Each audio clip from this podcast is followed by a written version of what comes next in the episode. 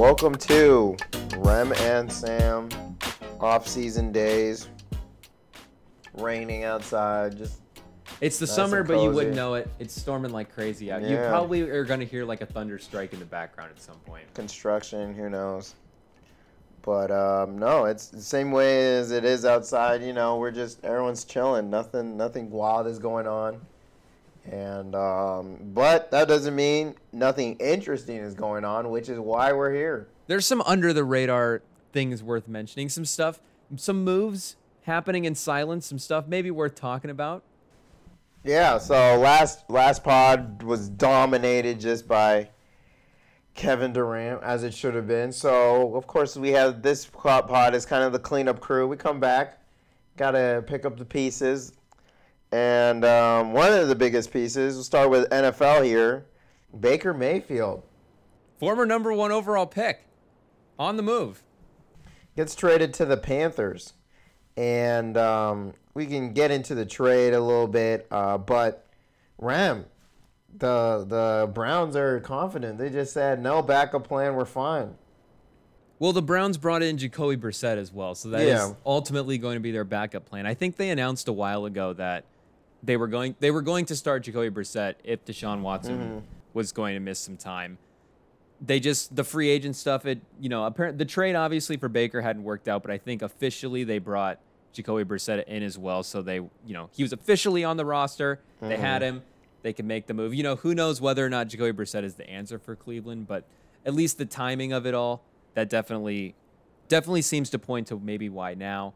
But with the Baker thing, going to the Panthers, if you kind of just look around the league right now, most teams are either set at quarterback or at least have something they're going to try, some sort of identity they want to form Bro. at the quarterback position. The Panthers are maybe the one team in the league that just didn't have that. Mm-hmm.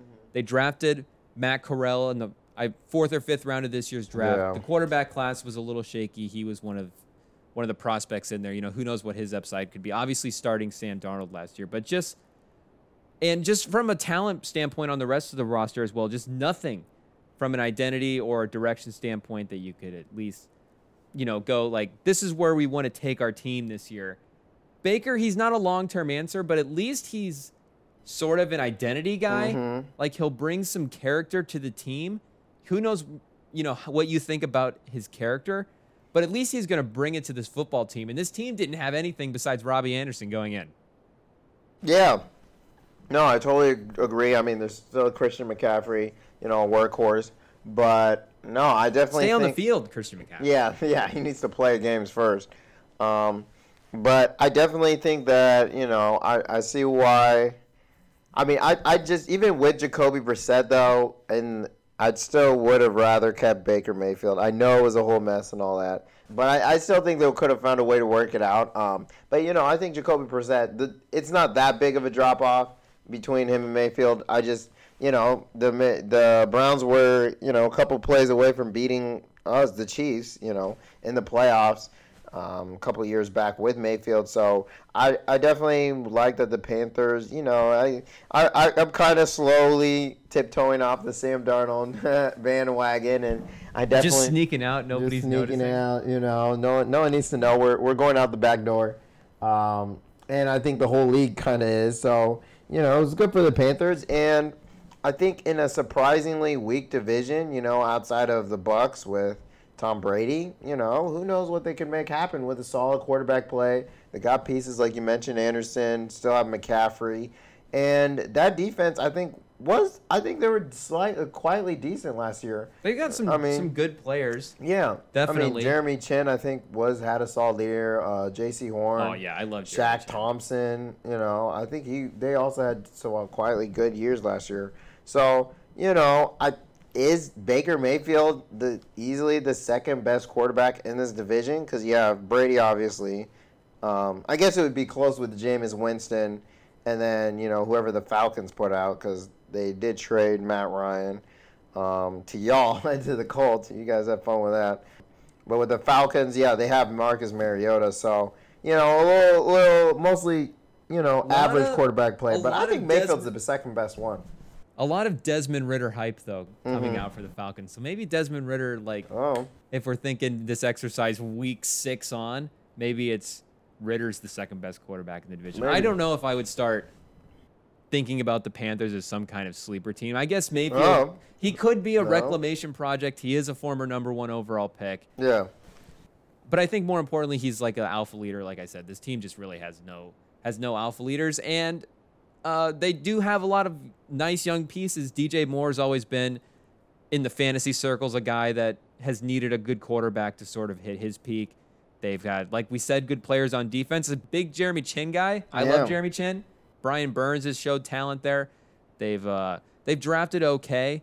I so you know I don't think the Panthers are going to make any sort of splash. I think by default they're just well not by default they are one of the weakest rosters in the conference of already weak rosters, and um, I don't I just don't think there's a lot of upside there. But like we said, it's a weak conference, and maybe if Mayfield uh, if it is a reclamation project, maybe there is some sleeper stuff. I don't know, but I don't know if I would buy it. I'm totally zagging, man. I think this is a pretty. I, I know it's in terms of like you know overall. I get get what you mean by it being a pretty weak roster, but I think the conference as a whole is pretty weak, and I think it's a pretty middle of the pack, which is better than what it's been the last couple of years. Uh, I, I think Mayfield, while he may be you know a bit of a reclamation project, I mean this guy's still a solid quarterback. Two years ago, last year he was hurt all year, so I'd, I'd argue he's he's pretty good for a reclamation project. How many years has he been in the league? Like two, three years. Like so, I definitely think that you know it's. I'm I'm kind of high on this team in terms of just how weak NFC is. I mean, when you look outside of the NFC West, which just freaking loaded, um, you know the best team is the Packers without Adams. You know, then you get into the Cowboys. Then you're starting to get like. So if you really look at the teams, you know, they're probably what top seven, top eight team in the conference, which is definitely good enough for the playoffs. So, and considering how bad the Panthers have been the last couple of years, I think it's an upside. I think Mayfield has upside in himself just because of how young he is. As a, you know, considering how much playoff experience he's had. And um, I, I I really value that one game against us. Yeah, he's 27, so you know he still has a couple years to get into his prime. And I really value that one game they had against us, the Chiefs, when we won the ring. I mean, we they should have won that game, quite frankly. And you know they they got screwed over the last second.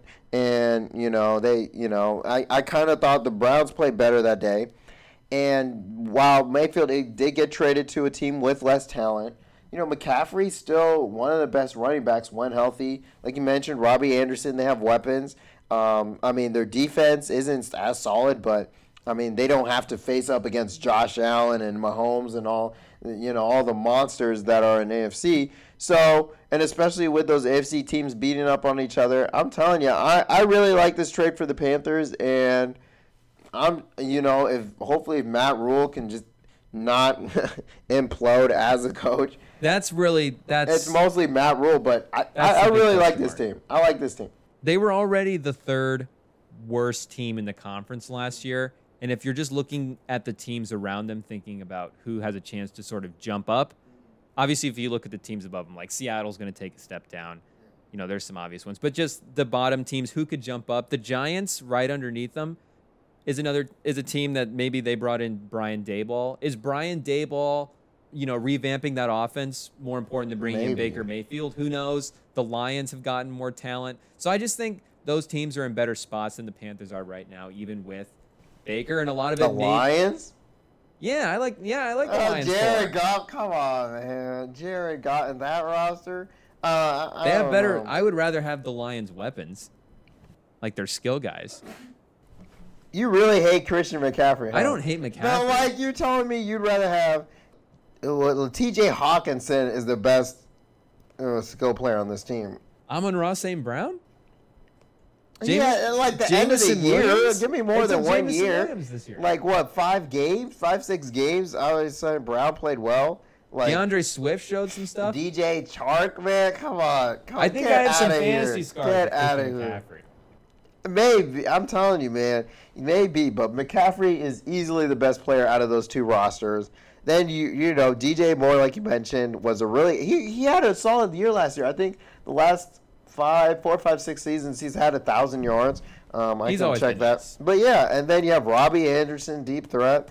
So I'm telling you, man, if he, um, we as we know with the Browns, uh, Mayfield is most dangerous when he has a good running back, good running game, and if if uh, McCaffrey can stay healthy, if Matt Rhule can actually think outside the box and find a way to get Baker to use his legs as well as throwing, and then I think this team could definitely be dangerous. You know, not as dangerous as Mayfield with the Browns, but that's the problem. That's the thing. He doesn't have to be. So I, I know you're a little burnt, but not the Lions, bro. Come on, that's that's a little like. Then you start getting on the defense. Like I know your boy Aidan Hutchinson's there, Adoko, but I mean, come on, not the not the Lions. That's tough. But I definitely think that, yeah, and I think that the Panthers could make you know the biggest leap in the conference. I mean, Danny Dimes, Daniel Jones, like I like Daboll though.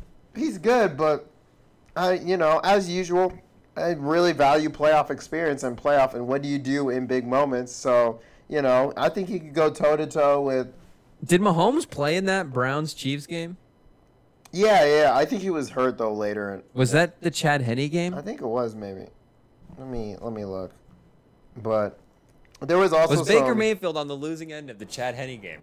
He might have been, but Get research on that. get.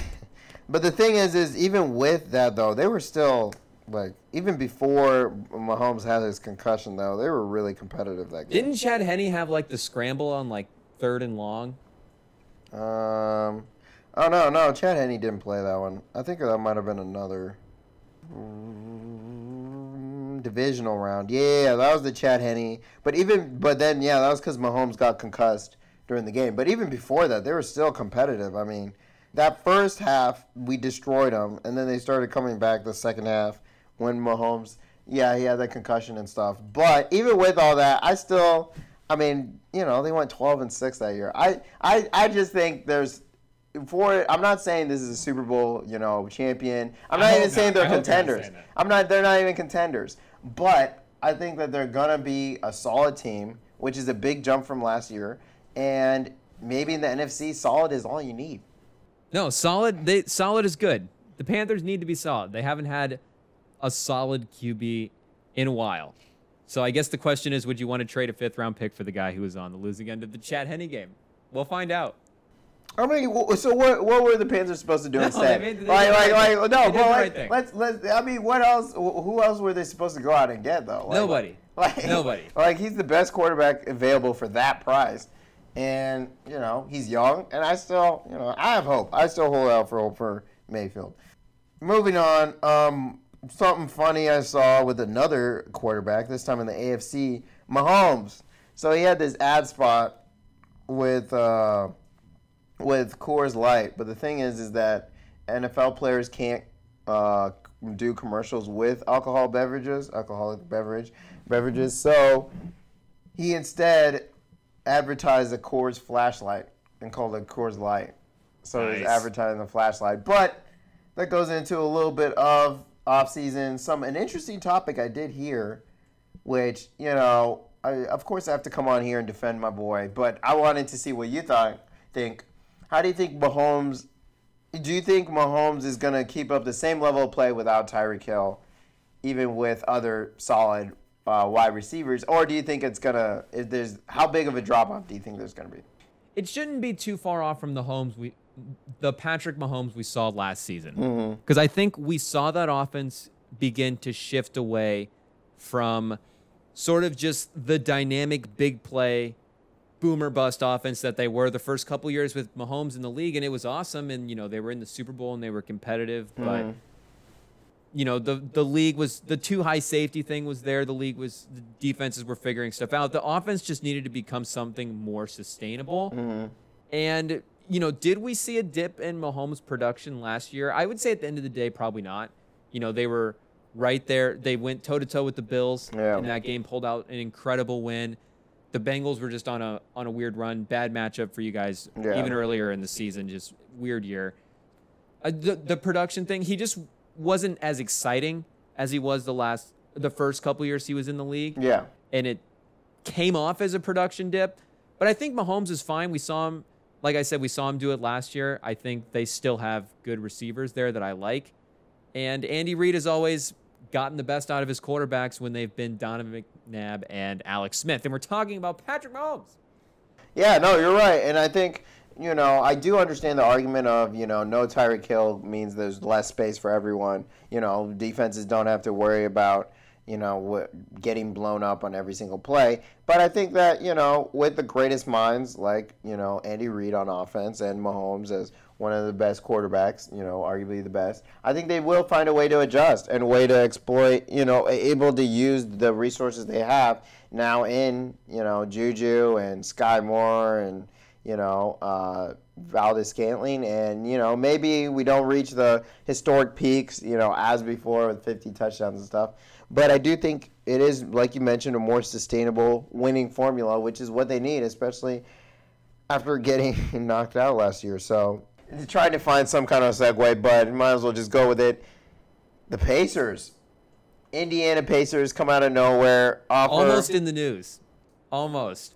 Offer a huge contract to Ayton, and for some reason, Sarver always getting hated on because he never plays his players. Well, for once he does, and the Suns match it.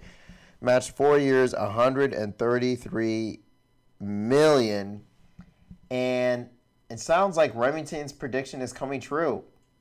This affects Kevin Durant trade because Ayton cannot be traded until January 15th, and he has veto power for this whole year.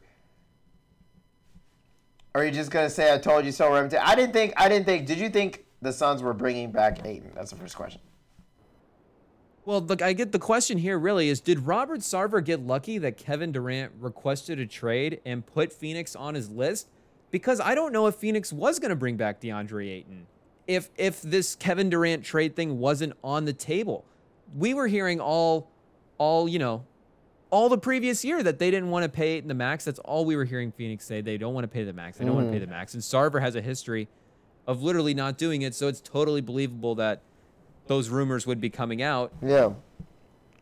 What trade pieces do they have to get Durant if Ayton leaves? Yeah, he can't be traded till January. Mm. Yeah, you know, he has some veto power, but this Durant thing, I think the biggest thing we discussed in the in the Durant pod is this Durant thing is just going to take a while. It's going to play out. Yeah. You know, the trade request happened at the beginning of free agency. This could be a year, 2 years before Kevin Durant is finally on the move just cuz there's there's so many moving pieces here. Yeah. And the Ayton piece is part of it. They don't want to have to give up Booker, so it's going to be an Ayton Bridges picks, you know, package. Mm-hmm. If they're if they're going to get Kevin Durant, so I don't think Kevin Durant is off the table. Mm-hmm. And I don't. I think if they don't get Kevin Durant, I think the Ayton, Booker, Chris Paul core that went to the finals two years ago is exactly what you should be wanting to run back if you're the Phoenix Suns. And I don't know if Sarver's doing it if Durant's not on the table. So Sarver should thank Kevin Durant for tricking him into bringing DeAndre Ayton back. So you think he brought him back just so he could get uh, KD later on? I don't know if he. I don't know if it's guaranteed, but I mm. think you have to bring him back because you have to keep that piece. Yeah. Because you're not going to give up Booker. So what else do you have if it's, you know, is it mm. Bridges and now it's Bridges and Johnson and stuff? Yeah. It, has to be Bridges and Ayton and picks. That's just it's the best you can do. Mm-hmm. So you just have to keep that offer around as long as possible. When we're talking again about Kevin Durant, a great if you get him, you could win the title. So I think that the possibility is why Sarver is doing it. Mm-hmm. And if if it doesn't happen, this is exactly the core that he should he should want because they were just in the finals a couple years ago. Yeah, no, I do agree that you know you can't lose the asset. And you know we've been telling the Suns they need to pay Ayton. Um, it was just you know a lot of people didn't think they would, and um, you know it's definitely I'm definitely I was surprised that it got matched, but you know looking back on it, it makes sense why it matched. It should have been matched, and I, I was just surprised it was the Suns who did. And you know now with this contract, it means there's 91 million between Booker, Paul, and Ayton. That's over half the cap for those three guys. So you know you're locking it in. You know, hopefully Paul can keep healthy. You know, it's 112 with Bridges. It goes up to 66 percent. Um, is there a little bit of you that you know worries? Paul had all those injuries, And without him, you know, they weren't great. Now again, you know, guys develop over the years, but without Paul, this this engine doesn't really go. And um, is there is there any worry about the future of the Suns, especially with you know other teams on the horizon that you know if Chris Paul can't stay healthy, is it is that is that injury or worries worry you at all? From just the development of DeAndre Ayton's standpoint, yeah, it kind of does because is there some world where he's just a more skilled version in a way of DeAndre Jordan? Mm-hmm. you know, I guess it is a possibility, but from again, from a team building standpoint and from managing your assets correctly, no, you have to you Yeah. have to pay for DeAndre Ayton. DeAndre Ayton was the number one overall pick in 2018. You can't should just he have been? No, no, but that's that's that's Yeah. what you chose to do. Yeah. You had the number one overall pick. You took Ayton. You can't just four years with that asset and let him walk when he's not yeah. definitely not a bust. You Mm-hmm. know, there's no no way he's a bust, and he's only 24. In that playoff run in the Western Conference uh, portion of their finals run, so the first three rounds of the playoffs, he was 16 points a game, 12 rebounds, 70% from the field. Like I said, is there a little DeAndre Jordan there? Yeah, probably. But he was great on both ends of the court. He showed the ability, you know, he was starting some playmaking, their defensive stuff, his upside was beginning to to be unlocked. He's really young, so you just you you can't just again you can't just throw him away. You you you've backed yourself into a corner by making him the number one overall pick, but he has produced and he's shown upside. You have to make that move if you're a smart basketball team. Yeah, no, I totally agree. It's just, you know, like you mentioned with DeAndre Jordan, like, you know, how valuable is he when without Paul? You know, Booker he has shown in the, you know, when Paul was out that he can be a comparable playmaker. Now, hopefully he can continue to improve and, you know, maybe he, you know, if he really can get that down and add a little bit of defense, who knows how far he can go. But like we mentioned before, Paul is the engine that makes this go. But I mean, you ha- kind of have to, especially with the trauma this franchise had in the past with Nash and not paying guys, and then you know giving up rings, and they haven't won in forever. I mean, have they ever won a ring? I don't. Phoenix? Yeah. No. No, I don't think they've ever won a championship. So, you know, there's a whole lot of trauma with this team, and I really applaud them for paying Nathan. It's just now they'll have to just go out and play the games and actually do it. And um, should we do a quick redraft? 20, 2018? Yeah, we can Yeah, if you if you time. want to. Yeah, let's do it. I can take the number one pick while you pull it out. I'm Yeah, taking yeah. Luka Doncic. Wait, what? All right, yeah. I didn't even let the the five minutes go all the way down. I'm not taking any Didn't even let me calls. pull it up. it's like No calls, no trades. Doncic is the pick here. I get a transcendent offensive talent for the next uh, 10 years, 20 years, 30 years with medical advancements, and he's just immortal by some point. Who knows? I'm taking Luka Doncic number one. Luka Doncic. All right. Let me look down a little bit. Amphrey was in this. Robert Wilt. Man, this is a deep draft. This is not a I'm bad still draft. scrolling and getting We'll to see when uh. We'll see when we get to Ayton. Is Isaac Bonga still in the league? Bruce Brown? Bates? D- okay, all right, I'm gonna stop. Um, so wow, uh, Antetokounmpo's still in the league, and he's the last pick. My second overall pick. This is. I think it's actually harder. I think the second overall pick is, at least from a resume standpoint, is stands out as pretty obvious. I don't know. I think. I think I'd go. I, I love. I Don't love get too Trae cute, Young. Sam. I'm doing it. I'm doing it. We're going Shea Gilgis Alexander. Oh, really?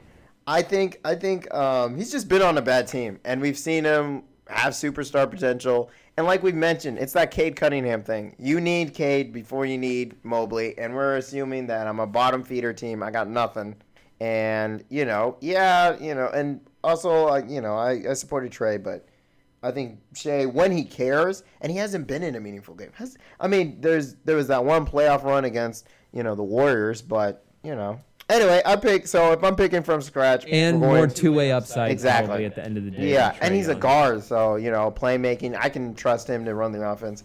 So yeah, we're going Gilgeous-Alexander at two. I'm not gonna get cute here. There's some names on the board again from like if you're if you're trying to build a basketball team, who would you rather have? I will take Trae Young. He has put up some impressive numbers through his first couple Over of Jaren seasons. Jackson. Yeah, you know, I'm just I'm gonna give him his due respect. He's been on some All Stars, been in the All NBA conversation. He led a team to the Eastern Conference Finals.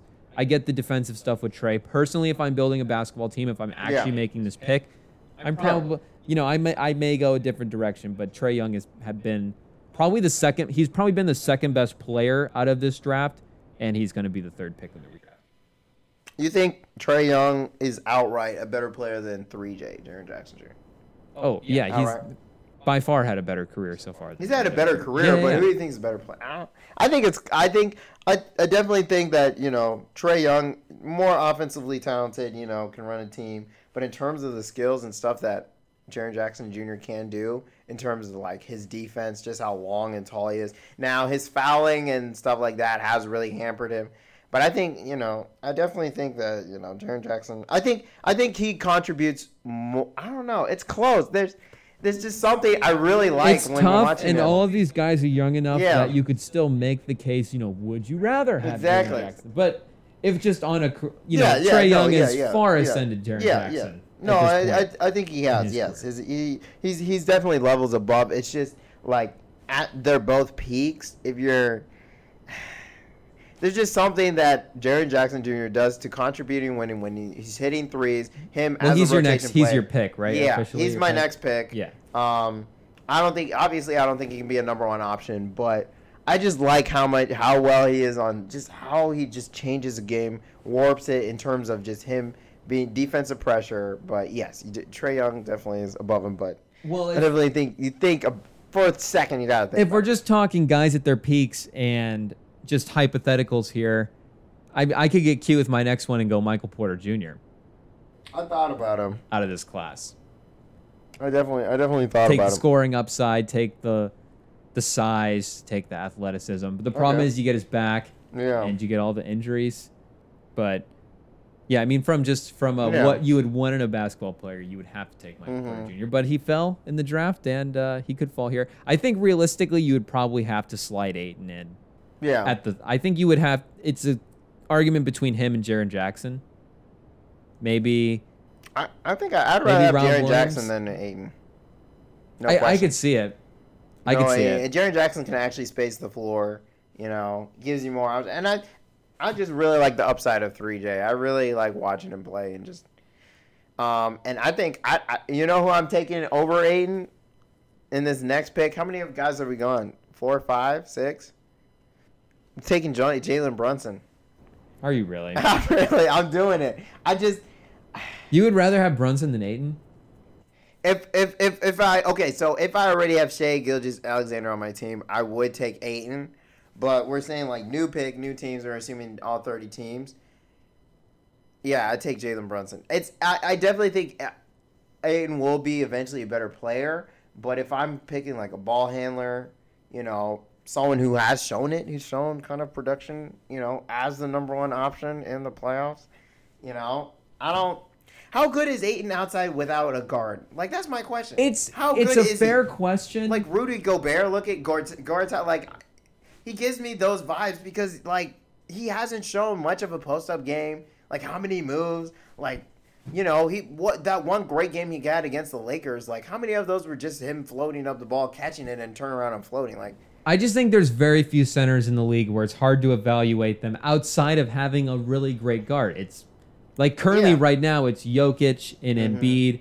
Giannis plays the five, so I guess you have to throw him in there. and he But- destroyed Ayton in the finals. He did. He's the best player in the league Yeah. as well. yeah, But that's true. But like Car like Karl-Anthony Towns is offensively Maybe. more gifted than Yeah. DeAndre Ayton, but is he is he less reliant on a good guard to be successful than Ayton is? And I so, has yeah. And Ayton has two way upside. He's younger. He's you know at this point way way cheaper than Karl Yeah. Towns is. So I think has value as a center. You know, well, not way way. cheap. Mobley and Bam, and you know you start getting into those guys. The no shooting for Ayton is what kills me. You gotta hit three. I think eh, if you want, especially, I keep going to that Raptors team. You just need everyone to space out the floor. And now we did get to the last champions just had Kevin Looney who couldn't shoot, but he didn't play that many minutes. and different, different, totally different. I mean, we're talking Steph. And Yeah, exactly. That's what I was about to bring up. He had the greatest shooter of all time on his team, and that's the guys they had to worry about, you know. And you know, and you look at, you know, I, I just I really value three point shooting and spacing the floor, and I definitely I'm I'm I'm definitely favoring. Um, I'm going I'm going with Jalen Brunson. I'm going. I, but the next pick I'd definitely go with Ayton. You would go-. Yeah, I'll, I would take Ayton. Yeah. Just is this the cutoff, or there's a couple guys left Yeah, where would you argue Bridges over Ayton? no. Would you argue Rob Williams over Ayton? No, well, eh, no. Eh, They're pretty similar though. So you think Doncic? We have Doncic, Trey Young, Jaren Jackson. Mm-hmm. Would you? Are you set on Shai Gilgeous. Shai. Gilgeous? Shai. You want to throw Michael Porter in there? yeah, I did do Porter. Yeah, you do definitely. Porter and then Brunson. Yeah, so six, seven players. Six guys before you get to Ayton in the redraft. In a normal world, I would say for a number one pick, you'd go, ah, that's kind of not what you want. But I think all these guys have, you know, Yeah. it's a loaded class, and I think Ayton still, I think his positional value still matters. I value the age. I think you know he has all NBA upside because you know mainly because he is a center, Mm-hmm. and that helps. But I think it hurts. Jarrett Allen, Jarrett Allen's, you know, what like the fourth or fifth best center in the Yeah. league, and he would need a good guard. You know, he's going to be dependent on Darius Garland for a lot of his production. So I think it's just sort of the nature of the center. If you're not Mm. one of those elite elite guys, Yeah, Joel Embiid, yeah, those guys. You know, I I think that's true, but then I when you you know then when you're drafting guys, you have to take that into account. And I think I think that Ayton would be above maybe one or two of these guys if he was a solid three point shooter and could space it out. And you know that's not what the team needs because they have so many other options. You know, Cam Johnson. Um, there's yeah, Bridges can shoot. There's one guy I was thinking. Oh no, sorry, They have Crowder as well. Crowder, that's what I was thinking of. So they have enough options to go out and shoot, and they don't need him to do that. But um, starting from scratch, I think it does hurt, especially with spacing and you know a little bit of what the 76ers ran into. And uh, I think the the interesting thing is I'm pretty excited to see what Jalen Brunson does this next year, and especially if he has some trade rumors, Donovan Mitchell teaming up backcourt. What do you think? Do you think that it works? Do you think, are you in on it? What do you what do you what do you think? Brunson and uh, Mitchell backcourt? are the Knicks? The Knicks have already already panicked on the Donovan Mitchell thing. Didn't the reports Seven already say that they're yeah they're already quickly quickly assembling a package for with Donovan- Quickley? Maybe maybe Quickley is in the package. Maybe they were dropping you know Marvel level Easter eggs with their Maybe. with their PR team. After the Gobert trade, Ainge said that they were willing to build around Donovan Mitchell. Mhm.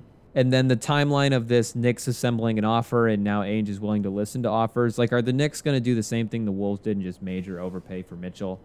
And now it's you know Mitchell and well, actually, who knows who's left on the team at that point? Just because who knows who knows what the trade is going to be? They'll you know it'll still be some combination of Mitchell, Brunson, Randle, Barrett. You know, two out of those four. Would you throw Randle or Barrett first in the trade? Randle, Yeah. yeah. Are the Knicks are the Knicks are the number one team most likely to panic and overpay for Donovan Mitchell though? Correct? Yeah. Yeah. Yeah, I mean, I definitely don't think he's worth seven, maybe not even five first rounders, especially with how desperate you know the Jazz are to get rid of you know their players and go for another French big man. You know, who knows if they're tank for him, but uh, you know it's similar to the Bulls a couple, you know, one or two off seasons ago where they're like, hey, let's just be a better basketball team, and you know for them it's a little bit more of shuffling the deck, and you know, as I've mentioned before, I'm kind of high on Brunson. Uh, I kind of, I just like, you know, just how a solid guard he is, and you know, maybe, you know, and I think that's an interesting thing with a lot of players in the NBA is, you know, a lot of players have a role, and they don't get to show all their skill set because they're just in their role, and you have ultra, you know, athletes in the league, you know, as number one option. So many players don't get to show, you know, all their stuff. But you know now Brunson, you know if he has Mitchell, he's the second option. You know, but he's not coming off the bench, and you know maybe he can show some stuff, be a really you know one of the, one of the better low guards in the league, and uh, we'll see how he plays with Mitchell. And I, I don't know. I, I definitely think that it's Jalen Brunson's stock is definitely going up. There's no way it's going down. He's just going to be a better player this next year, and um, we'll see how just not being around the black hole that is Doncic as he deserves, but you know, and um, I From a usage standpoint. Yeah. Yeah. and uh, we'll see what uh, the Knicks do because I, I definitely will. It would be interesting to see Mitchell in a big market. Um, Mitchell, Brunson, Obi Toppin. they have to keep Barrett. Yeah, they have to keep Barrett. I mean, they do, but are the if you're the Jazz, are you taking Randle back in a Mitchell trade? I mean, if you're tanking, doesn't matter. I guess if you get enough picks and Yeah. maybe if they throw in Quickley and I guess you know what other young guys do they have? They just traded their Miles this year. McBride, he's been playing well. McBride's been playing well. They Quentin Grimes, Quentin Grimes have been playing well. I don't know if I'd want them as the main pieces back in a Mitchell Evan deal. Fournier. Yeah, I just I think Barrett has to be the centerpiece if you're Utah. I think that's where the staring match will come down to. But it's, Mhm. if it's if you're getting Mitchell, you're a little more win now than Yeah. you were in the first place. So Brunson, Mitchell, Randle, you know, I maybe does Obi Toppin go back in a Mitchell trade as well? Yeah. Robinson's still there. They'll probably keep Evan and then have him starting five. The Hawks, the Hawks Knicks play in super rivalry for the next like four years when it's Murray and Young versus Mm-hmm. Brunson and Brunson and Mitchell. Gonna be it's gonna be fantastic. Fantastic play in battles for years to come. Yeah, so we'll see. I'm high on Brunson. Um, so now going into a little bit of summer hot takes. Ready for firing off. we Um, have it's there's nothing going on. We have some things we need to get off our firing chest. off. The easiest one. Who do you have as NBA champion right now? Gun to the head. Who is raising that Larry O'Brien in July? Until July. until we actually start playing basketball and until I'm given reasons to think otherwise, I'm always, always, always going to lean Milwaukee and Giannis when asked who is the best to do anything, who's the most likely to do anything, who will be on top of whatever. It's going to be Giannis. It's going to be the Bucks in my mind until I have reason to think differently because Giannis is the best player in the league, and with that core, they just to me they have to be considered number one, even still. I think your answer is the correct answer. Now, I do think the Bucks sneaky are losing players. Um, and not having DiVincenzo, I think, will definitely hurt this next year. Uh, they haven't had him for a little bit. Um, you know, um, there was another player they lost. I thought, oh, I thought they lost Portis, but they brought him back. They brought Portis back. Um, you know, hopefully Khris Middleton can stay healthy. Can he continue to play at a high level? Um, Jrue Holiday could maybe take that option, uh, be the second option on that team. But their bench with George Hill, Grayson Allen, you know, what does Pat Connaughton give you? Ingles, Ibaka. So it does seem like they are relying on a lot of older players, which, you know, veterans along those lines. But um, hopefully they can stay healthy. But you're, I mean, you're right. You have the correct answer. I got the frisky answer. I, I've been kind of beating this drum for a little bit. You know, Ryan, you know, always got to mention the ringer. Ryen Russillo brought up a great story about this team. I really love the chemistry. I love just watching, being around this team. Young guys on the come up. I'm doing it. My pick is the Memphis Grizzlies for the 2023 champion. Um, if someone doesn't rip out Ja Morant's leg, I just love the depth of this team. They just added more great players, more interesting, frisky players, and um, the team they already got their you know their three solid guys in Bane, Morant, and Jackson. You know, hopefully Jackson can you know cut back on the fouls this next year. They're a really deep team. They have the bodies to throw at Giannis. You know, if you know we're saying in, in the finals matchup it's them two, and they're definitely the team that right now I think has the talent in terms of like we've seen it play out. You know, the we'll see what goes on with the Nuggets. You know, they, I think they definitely have the highest ceiling. It's just whether they can actually all be on the court at the same time. You know, we have the former champions, um, but you know, wait. I think if, if, if Morant is healthy, he's beating them this year, and that gives it, and also another year, another summer of development for the Grizzlies you know, Mavericks lose Jalen Brunson. I think that's huge.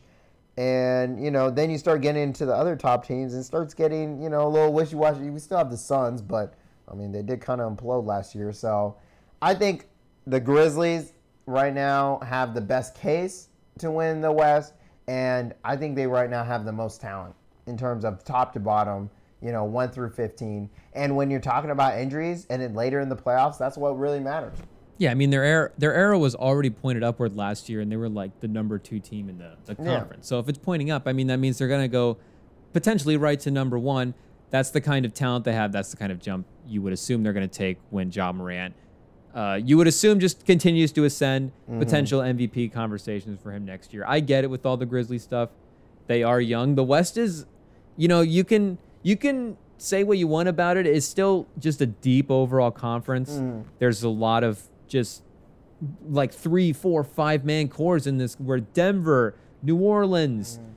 You know, even LA, LeBron and Davis from Yeah. night to night, you're gonna have to- the Clippers. You know, there's just so many, so many teams in the West. It's going to be difficult to come out on top. But the Grizzlies are the best combination of youth and talent and uh, upside, and even just on the basketball court with shooting and athleticism and defense. So I, I get the Memphis thing. If I was picking a game, I would probably pick Memphis, Milwaukee. But yeah, I'm not going to pick Ja Morant to come in and be Giannis right away in year one in the finals. This is Giannis's league. It is Giannis's league, but it isn't just Ja Morant playing him, and that's the point. Is that like we saw this last year? Yeah, Giannis is crazy, but he still needs help. You know, he still needs someone else, and who can Cash Money Khris continue to be a great player? He's 30 years old. You know, I was just arguing about him a couple hours ago. I mean, most of his career is mostly G League player. I'm telling you, he kind of, you know, he's, he's still great, one of the better two second options in the league. You know, definitely consistent. But you know, considering how you know, not necessarily, he's a very talented guy, but you know, considering how low his floor has been in the past, you know, when it drops off, how quick is it going to be? You know, I have my questions about him. I think pedigree does matter. And I definitely think that, you know, with, like you mentioned, there are other, a whole lot of other teams in the league with, you know, great, uh, in the West. You know, this next year we could see dangerous, and I could be completely wrong. And we just have LeBron back in the finals, Yeah. you know. But the problem is, is that we haven't seen it, you know, work out from this last year of where's Kawhi at? You know, where is you know West, Russell Westbrook? I mean, AD can he stay healthy? You know, can the Nuggets stay healthy? We just haven't seen it. And besides, you know, Ja Morant literally getting his leg yanked on, all these guys have been pretty healthy for the Grizzlies. You know, 3J been in and out, but they've won a lot of games without him. They've a lot of one been really competitive without Ja Morant. It's just you know the Warriors were just on another level. So you know, I definitely think that the Grizzlies are best equipped to, you know, handle injuries, um, even of their star player. And we've seen Ja Morant when he's healthy and he's 100%. I mean, he destroyed the Warriors, you know, and, you know, they, they later went on to win, but, you know, Morant was gone. So I'm definitely, I'm sticking with the Grizzlies. I just like their chemistry, you know, I like, you know, with Ja Morant giving Desmond Bane the MIP, which, you know, arguably could be argued that he should be the one. And, uh, you know, Ja Morant MVP, maybe, you know, it'll be it'll be interesting to see. Uh, but Grizzlies number one, number one seed right now for me for the championship. Um, but that was my hot take, one of my hot takes. What do you got? My first hot take. It's a, it's a team that, have, you know, the Grizzlies are kind of asso- closely associated with. They are it kind of a rival to the Grizzlies, but in a way that the Clippers were a rival to the Warriors in like two, 2014, where Okay. the matchups were competitive, the games were physical, the Warriors were far superior. This team is the Minnesota Timberwolves. Sam, I've just I've just been spending a lot of time this summer on Spotrac and Okay. just basketball reference, looking at these guys, looking at contracts, looking at the moves that have been made. Yep. One move the Timberwolves made, Okay. everybody hated. Mm-hmm. Sam, I got to. I I think I kind of like the Rudy Gobert trade. Oh my gosh! You see, you see, I knew some numbers guy was gonna come out. Oh, actually, Some numbers guy. Am I a numbers guy now? number. Yeah, you know what I'm saying. You're on spot I get, I, track get, I just admitted it. Yeah. What have I become? I'm a numbers guy. I'm about to defend the Rudy Gobert No. trade. No. Here's here's the thing: it. is No. did they overpay for Rudy Gobert? Yes. hundred percent, absolutely, they did overpay for Rudy Gobert. I guess the question you have to ask yourself is why would Minnesota want to overpay mm-hmm. for Rudy Gobert? And the anything with Minnesota starts with Anthony Edwards. Anthony Edwards is the key to all of this. His development, his progression as a basketball superstar because I think we'd all agree he has what it we think he has what it takes Yeah. to no, be one does. of one of the best players in the Yeah. league. I don't think that's far away from saying. Yeah. No, no. Sam, let me ask you this. Do you think right now Anthony Edwards, from a talent standpoint, is on par with guys like Devin Booker, Bam Adebayo, Brandon Ingram, Jaylen Brown, Ben Simmons. Do you think he's on par talent from a talent standpoint right now with those guys? He has a ceiling. He, I think, I think he could this next year, but we want to see it first. And like, oh, you mentioned with all those guys, besides you know Ben Simmons, we could argue. Yeah, I mean, They- know, all there's those varying guys- degrees here. yeah. Booker's, you know, been in the Yeah, yeah. Simmons, sat. Yeah, yeah, yeah, yeah. But with all those guys, we've seen them have solid, great playoff games. You know, we've seen them have solid careers. You know, just you know being just solid, putting in years. And I think that's the thing with Edwards is that now we just need to see him be consistent.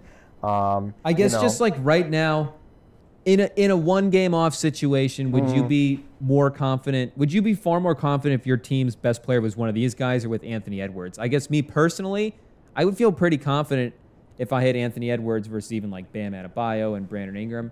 I just think even right now he's at Yeah. least at least scratching the heels of those guys from Yeah. a talent standpoint.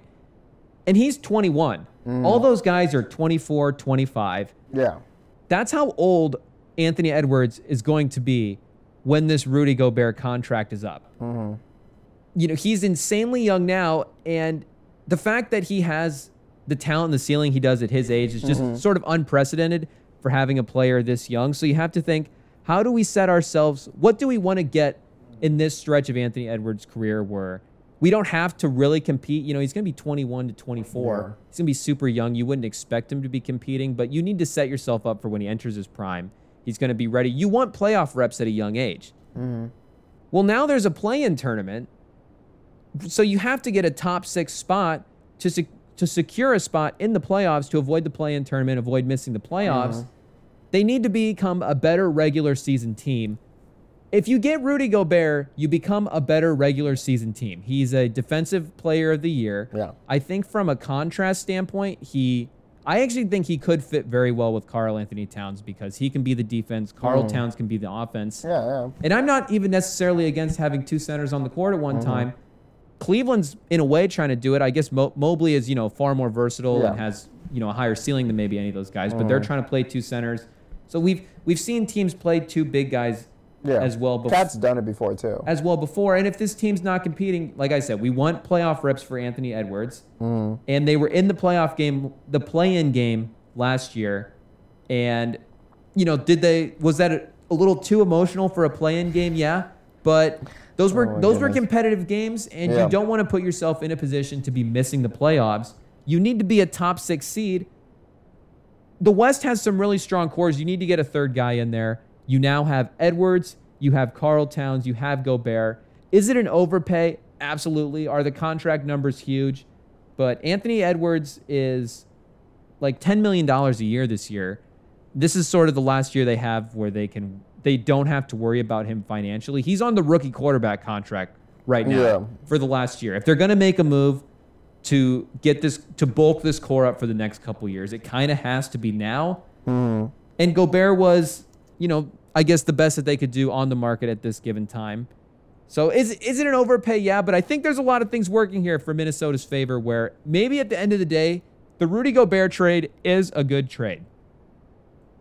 Yeah, I'm still sitting on it being a bad trade. You know, I know it's an easy answer, but you know, with with the Timberwolves, first of all, we have to get over we Karl Anthony Towns. The last his whole career has been a losing player, and you know, I love Anthony Edwards, and I think I think the players you mentioned, like you mentioned, it's not fair to compare him to those guys because they're so much older and they're they're more polished players than he is. He's still he's shown the ceiling. It's just you know, like I mentioned before, we want to see a couple more years out of him. You know, he just he just needs reps. You know, like like I think even be, when he came into the draft, he was a really raw prospect. You know, football player. You know, seeing football videos. So he's definitely um, he's definitely a raw guy, and um, I, I have no doubt that he will reach you know the peaks to be one of the top five, top ten player in this league. So um, it's just will it be with this team? And the thing is, is that with you know KAT, who has shown to be a losing player, it's just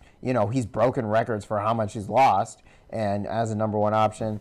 And then you have D'Angelo Russell, you know, with just how hard it is to play with him. And now you bring in Rudy Gobert. I mean, how many saboteurs can you bring into a team? Self saboteur guys.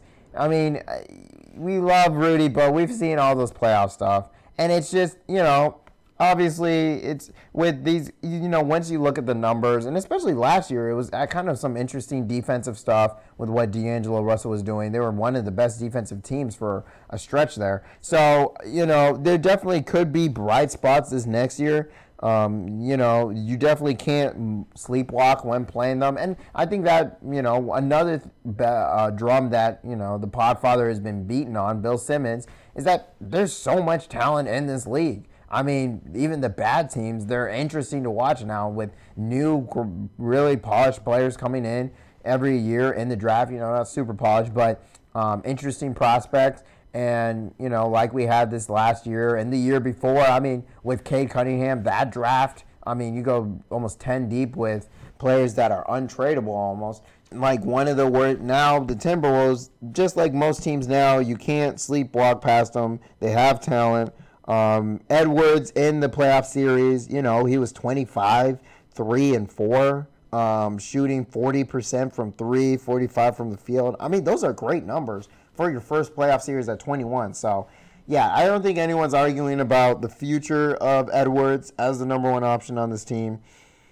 Just not next year, though. Just not next year. There's just so much self sabotaging kind of. These guys have had histories of self sabotaging. And, you know, I just it's just all that combined on one team. I just you know it's tough.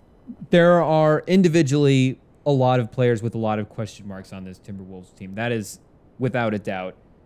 The league announced recently that the play-in game will likely be permanent, and I think it is going to create an interesting dynamic in the league where the league was always separated between teams trying to win the title mm-hmm. and teams trying to tank, and this was this was actually the point of the play-in game. Mm. But you know, now you have three tiers: teams trying to win the title, teams trying to win the tank, and teams trying to make the playoffs. Mm-hmm. Teams that obviously the eight through eleven seed, but teams just on the lower end of the playoffs spectrum. It opens up the playoff race, but it makes those teams on the low end of the trying to win the title race. Like they don't want to be in the now we're in a one off missing yeah. the playoff situation. So you have to push your tip chips into the middle of the table a little bit differently now than you had to back in the day. You need a top six seed if you if you want to secure your spot. I again, I think that's what Minnesota's doing here. They're trying to secure their spot for the playoffs so they can get Anthony Edwards playoffs reps. But they the problem is they did overpay for Rudy Gobert. Yeah. And it is Rudy Gobert. He's going to be older, mm. and I think the the red flags in this case are some big big red flags. Yeah. But the fact that Anthony Edwards could ascend to you know a high high level of a player i think has a chance to make up for all of this but that's what that is that's what this is all riding on is that anthony edwards ascension yeah. and honestly if they can get a decent point guard that can sort of play and lead this team besides d'angelo russell yeah i mean they did sign austin rivers yesterday so you know he's he's shown to be a solid guard but yeah they need they need help i mean and just to remind the audience um, of rudy gobert's contract uh, Timberwolves will be paying him 43 million at 32 and 46 at 33. So, you know, I don't know if he's a long-term option on this team. But, you know, it's interesting to get excited. It's happy, you know, where the team, the league is just getting more interesting every day as players move around and this is, you know, a team that's definitely on the up and up and we'll see. I mean, they're able to keep Jaden McDaniels, so, you know, we'll, we'll see where this team goes. Um Got any more um, spicy hot takes? Sizzling. Oh, let's take a look here. Okay. This one, it's we're in the midst of summer league right now. Mm-hmm. We're getting hyped about all these players. We're already doing the let's look back retrospectively at the 2022 NBA draft and see what we could have done differently. Yeah. I can make fun of you for doing that. I have also been doing that myself. I think we got the tiers that we put these prospects in mm. for the NBA drafts, I think we got them totally wrong. Oh. I think Paolo Banchero was in a tier by himself it's at number one. Yeah. I think he's far and away the best player. And I think tier two is a combination. It's Chet, Jabari, Keegan, Ivey, mm-hmm. Mathurin. I think all those guys are in that second tier. Okay. I had Paolo number one on my board going into the draft. I had Paolo number one on my board coming out of March Madness. Mm-hmm. But I would I think I was still like with everybody else. It was Paolo, Chet, Jabari. Yeah. Those were the three guys. I just don't think after summer league that is the case anymore. I think Paolo is far and away the number one player, and uh, I think I, I think it's not even close. That's kind of what I've been hearing as of late. Um, that Paolo is just bigger and just better than everyone he's playing against. Um, I definitely think that you know I think Chet Holmgren isn't too far. I think he might be in a tier of his own. So it's like Chet, and you know you got uh, you got Paolo as the best, then Chet in terms of just what he can do, and then you got everyone else because Jabari Smith has kind of been, yeah, it hasn't been great. Um, Keegan Murray, hometown hero, he's been he's been playing really well. He's been balling. He's awesome. Yeah, he's been playing great. So you know that gets exciting, and then you start you know you start trying to see what's the difference between Jabari and Keegan. It's starting to get a little like wishy-washy. You know, Jaden Ivey has shown flashes. So I definitely think that, you know, Jabari has kind of fallen down into those uh, into that tier. But I think, you know, Holmgren has still shown that he's still a special player. You know, not better than Paolo. Um, but, you know, it's interesting. You know, everyone thought the Magic weren't going to draft him. Thought they were going to go with Jabari, and they they said they went with the best player. So um, we so right now going into it, I definitely we're just I think it's general consensus that Paolo was they, the Magic did the right thing. They they 100% did, and I am in no means by like in any way writing off like Jabari Smith. Like I still love Jabari Smith. Yeah. I just again am saying that Paolo I think is far superior. I mm-hmm. think the mm-hmm. probably the counter argument would be that for summer league, Paolo coming in was the most you know, quote unquote pro ready player. Mm-hmm. Jabari and Chet, Jabari especially, especially just uh, with the technicalities of his offensive game, will take some time to adjust. Yeah, but he'll get there. Paolo is the most pro ready player. Because Paolo is the most impactful player, and I think mm-hmm. that's the mm-hmm. part that people were missing out. I think people label guys pro ready, and that sort of takes off what we think their upside is, mm-hmm. and you know they're sort of already going to be what he's going to be. But Paolo is just the most impactful player. Yeah. And I think in a good way, he's just as raw as Chet and, and Jabari are. Mm-hmm. I think we, you know, I could, I could go through his game, but I, I just think there are things he, he's going to get better at. He's going to do better. And just his impact on the basketball court is far and away more than what a guy I think like Chet, like Chet, we were saying, I think he's going to be a great number two player. Yeah. And I think, honestly, probably the same with Jabari. Jabari could be a great player, but mm. just projecting out long term, is he going to be a guy that is ultimately like, say, like Carmelo Anthony, mm-hmm. who is a great NBA player, Hall of Famer, great bucket getter, probably could never be the best player player yeah. on a title team. Could he lead? Could he lead the team in scoring that won the title? Yeah, I could see that happening. Mm-hmm. Was he mm-hmm. going to be their quote unquote best player? No. I think Paolo has real number one star yeah. player, take a team to the title upside. Mm-hmm. And I just don't know if anybody else in this draft does. I think Paolo Banchero's in a tier by himself. Yeah, no, I definitely agree. And I think, you know, if not for all the rumors coming out before that, it was for sure Jabari number one and no one else. Um, you know, I definitely think that, you know, the there was some, you know, some, you know, when you're making mock drafts, it's everyone just talking to themselves and um, having almost a group think. And it was, you know, do, do, the Magic really, did they want a number one option player? You know, did they want, or did they want just a piece considering they had Franz Wagner, you know, um, Cole Anthony, Jalen Suggs. Uh, but one of my favorite tenants that I've learned from Russell Russillo, Ryen Russillo, is if you're bad, don't talk to me about fit. Like if you're just bad, then just go out and get the best player. And that's what the Magic did. It's you know, we're not going to worry about how oh, well, you know, Paolo's touches now take too many from Cole Anthony's development. Well, he's not uh, Cole Anthony isn't going to lead a team to the title. Brown Carroll, like you mentioned, definitely can. And I definitely applaud the Magic for just going out and getting the best player as they have the number one pick and, you know, realizing that, you know, you just got to do what it takes to win long term, and that's definitely was the the right pick. So you know, I definitely I I thought they were gonna take I I definitely thought they were gonna take Jabari. And I think there was a little bit of also Bon- Banchero. It seemed like he didn't want to go to the Magic because he didn't do any workouts with them. But apparently, he provided all the information they needed. So who knows? But um, some of the stuff he does, you right. some of the stuff he does where, like he'll Perk always Perk got a lot of crap for giving him the Ben Simmons comparison Mm-hmm. on draft night, and I get that he is not Ben Simmons, but he has the element to his game where at his size, Mm-hmm. he can just attack the court and have the vision Yeah. and just he he does things similarly to Ben Simmons when he, you know, is in the open court. Yeah. But he'll he'll have plays where he'll come out, set a high screen at like 35 feet, mm-hmm. short roll, get the ball at 27 at the top of the three point line, see the floor, see nothing's there to create. He's got a smaller defender on him, turns, starts backing him down like a like a four because he's big. He's basically a power forward, and then fire pass into the wing. Like he just he can morph from I'm I'm a creator to now I'm a big player. Now mm. I'm passing, scoring. He's just he's malleable. He can do anything on a basketball court. He's special, man. I'm gonna love watching him. Yeah, no, you're right. He's gonna be he's, he's gonna have a long, great career, and um, definitely all in on him.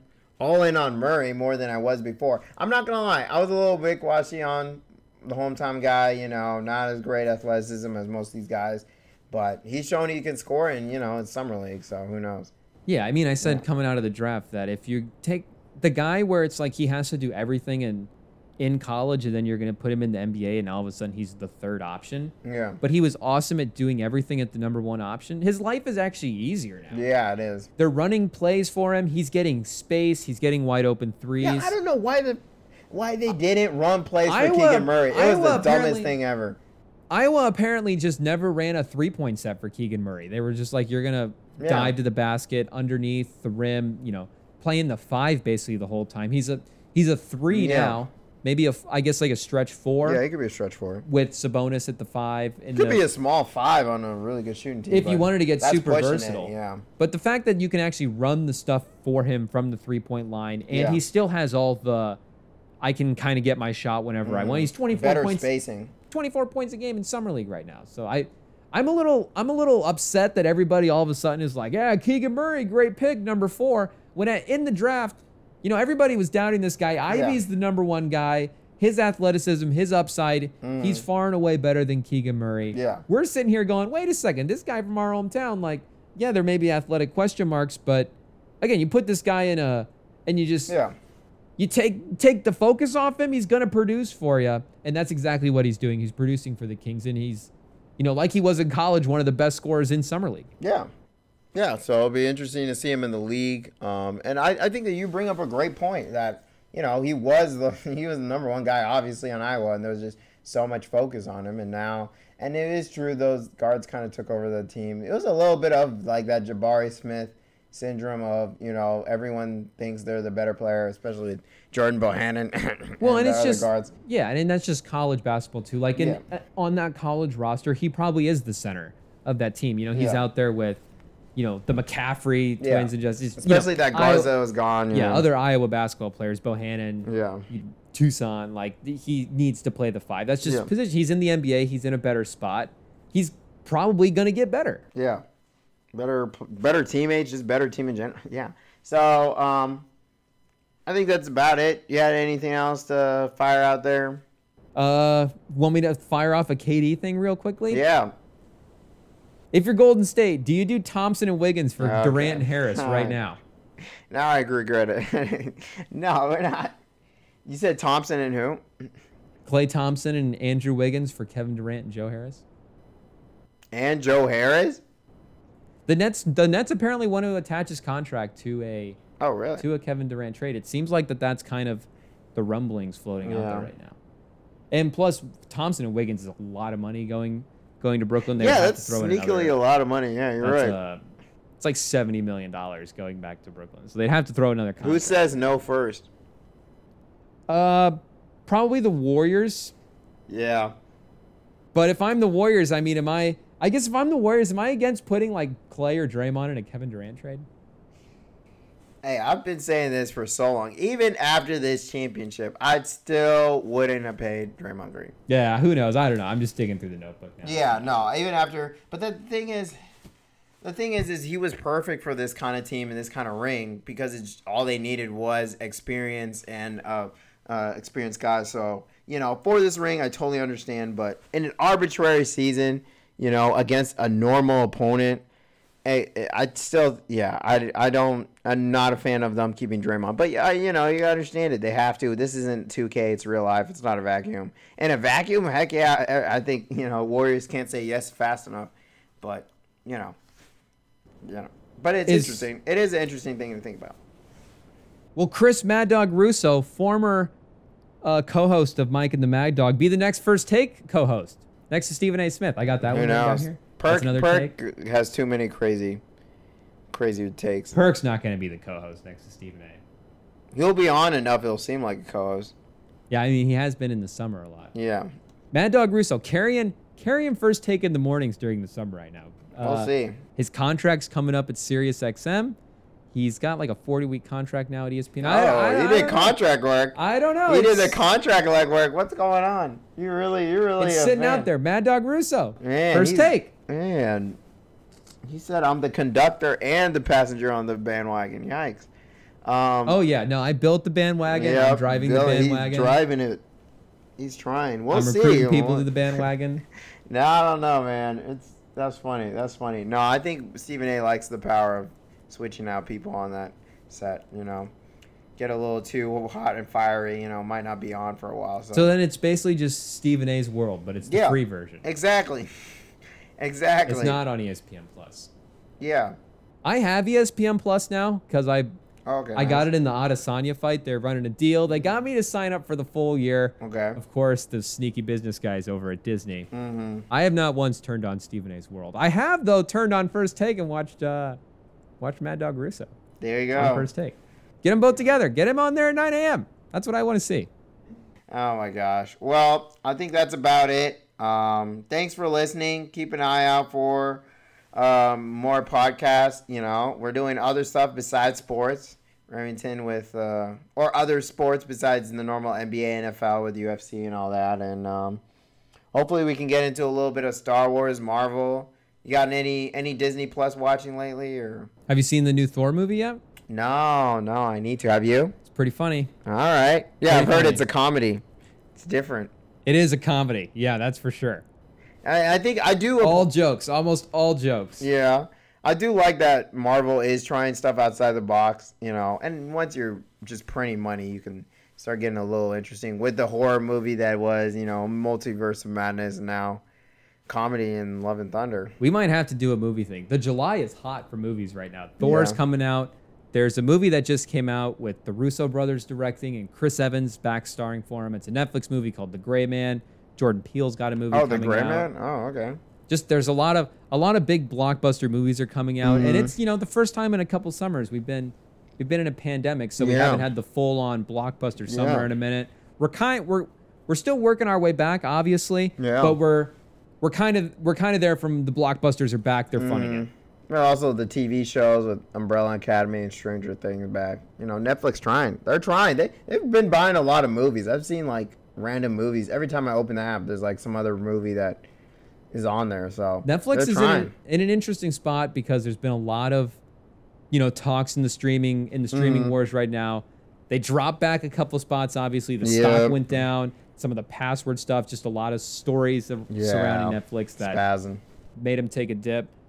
The other problem with Netflix is, you know, they don't have any big franchises or Mhm. live sports. So they have to build around, you know, individual movies, TV Mhm. shows. And that stuff really hits in the summer. And we're seeing it now with Netflix. You know, Stranger Things and Umbrella Academy, super popular. They're getting nominated for Emmys. The, oh, uh, really? Oh, I- I, didn't I- know that. I believe this. I know Stranger Things for sure got Yeah. got nominated. I guess I'm not sure about the Umbrella. No, I, I didn't. I didn't you know, both popular. One of them nominated. The Gray Man is supposed to be their franchise, so if that hits, now they have a franchise. They've always had sort of. Power of of the Dog too. Power of the Dog as well. yeah. They uh, they've always sort of cornered the stand-up comedy market. Mm-hmm. So you know, the Netflix thing is just maybe there's certain times of the years for these streaming services with sports where they you know they'll dominate the watch cycle. So Dis- Disney gets their spot, you know, with their Mhm. Marvel shows. In the summer, it's Netflix spot. They have their shows, the comedy specials. There's been a ton of them. Like we said, now they Yeah. they branched into the blockbuster movies the last couple years. So I think with the streaming wars, I think this stuff is all like sports. I think there's Mhm. watch cycles for all these. They're gonna dip up and down, and I think Netflix is slowly but surely. I think they're coming back. Yeah, no, I'm not to do a real quick pod on Netflix, but uh, their drama series that they have uh, that are all nominated for primetime Emmys. They got they got Ozark, Stranger Things, Squid Games, uh, Better Call Saul. Woo! I mean, that's tough. Is Yellow Jackets on there? I think I think that might be another one. That's the Um, the Warriors Summer League team right there. Wiseman, Moody, Pat Baldwin, just all the heavy hitters. yeah, yeah. So you know, Netflix kind of making a comeback. Um, Sneaky on the rise. Yeah, which is not that crazy considering how much money they've been making. Yeah, it, so- considering it's Netflix. Yeah, exactly. So, um, but yeah, let's actually try to end the podcast. That's about it. Check out for other stuff. And yeah, thank you for listening.